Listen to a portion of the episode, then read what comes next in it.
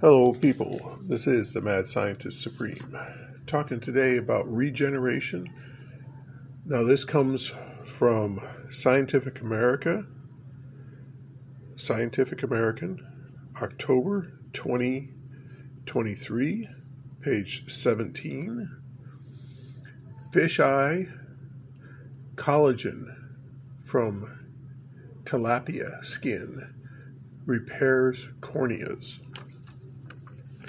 Well, the collagen from fish also causes regeneration. Now, it was found out years ago that you can regenerate with the collagen from pig intestine. And so, cons- very conservative medical establishment ran with that, and basically, that's the only place you're allowed to get collagen from. Well, somebody decided to do some experiments with collagen from fish skin, and it also works. And interestingly enough, I think we should be doing it with ocean critters because the bacteria, the uh, viruses that affect humans, mammals, doesn't affect ocean critters. So eh, I'd go with that also. But now, okay, they're using this um, tilapia skin or collagen to fix eye problems. Well, that's what the main part of the article is about. But there are also regular wounds they're covering with it. And it's working, it's healing the wounds, it's causing regeneration. Well, we clean up tilapia skin, get the collagen as pure as possible, and let's start using that. Yes, there's a lot of home remedies out there from ancient times that absolutely work.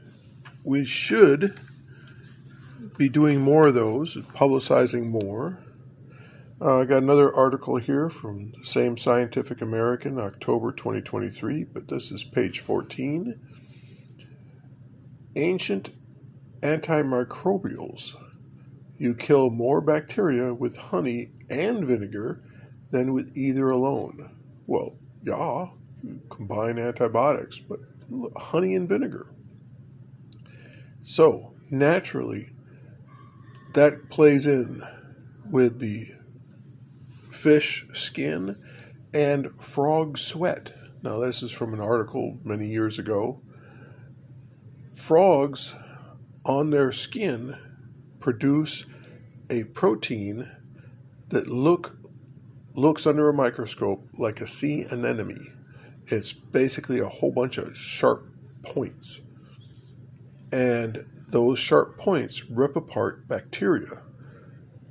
Now, cells, human cells, even frog cells, are much larger than bacteria cells, so they're not affected by this protein. But bacteria are ripped apart, destroyed by it.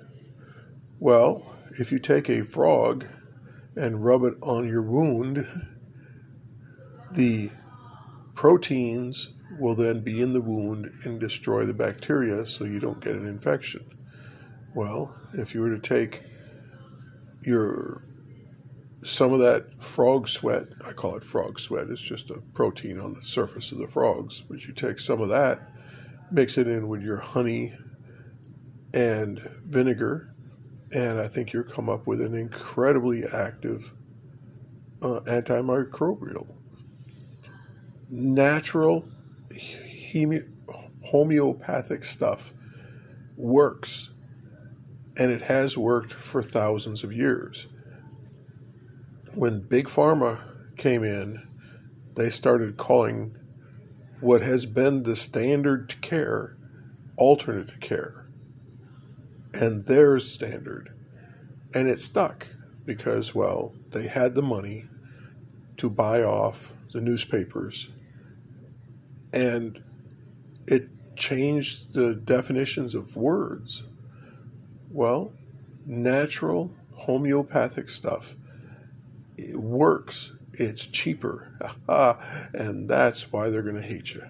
And if you come out with this and show that it works, expect to, uh, well, get raided by the FBI. So, I encourage you to go out there and do your homeopathic research. Yes. And I believe that the big pharma are putting out false information, stuff that will make you sicker if you use it, in order to discredit homeopathic care. So watch what you watch what you're doing, think about it, and if it makes sense, go, run with it.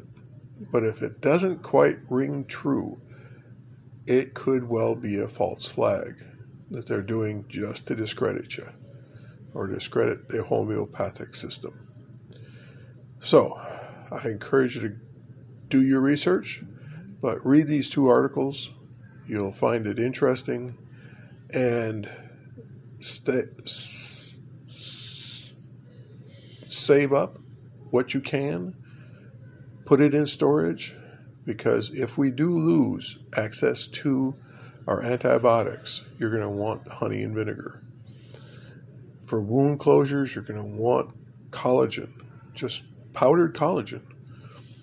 Put that on a wound and it will heal much better and much faster. This is the Mad Scientist Supreme, signing out.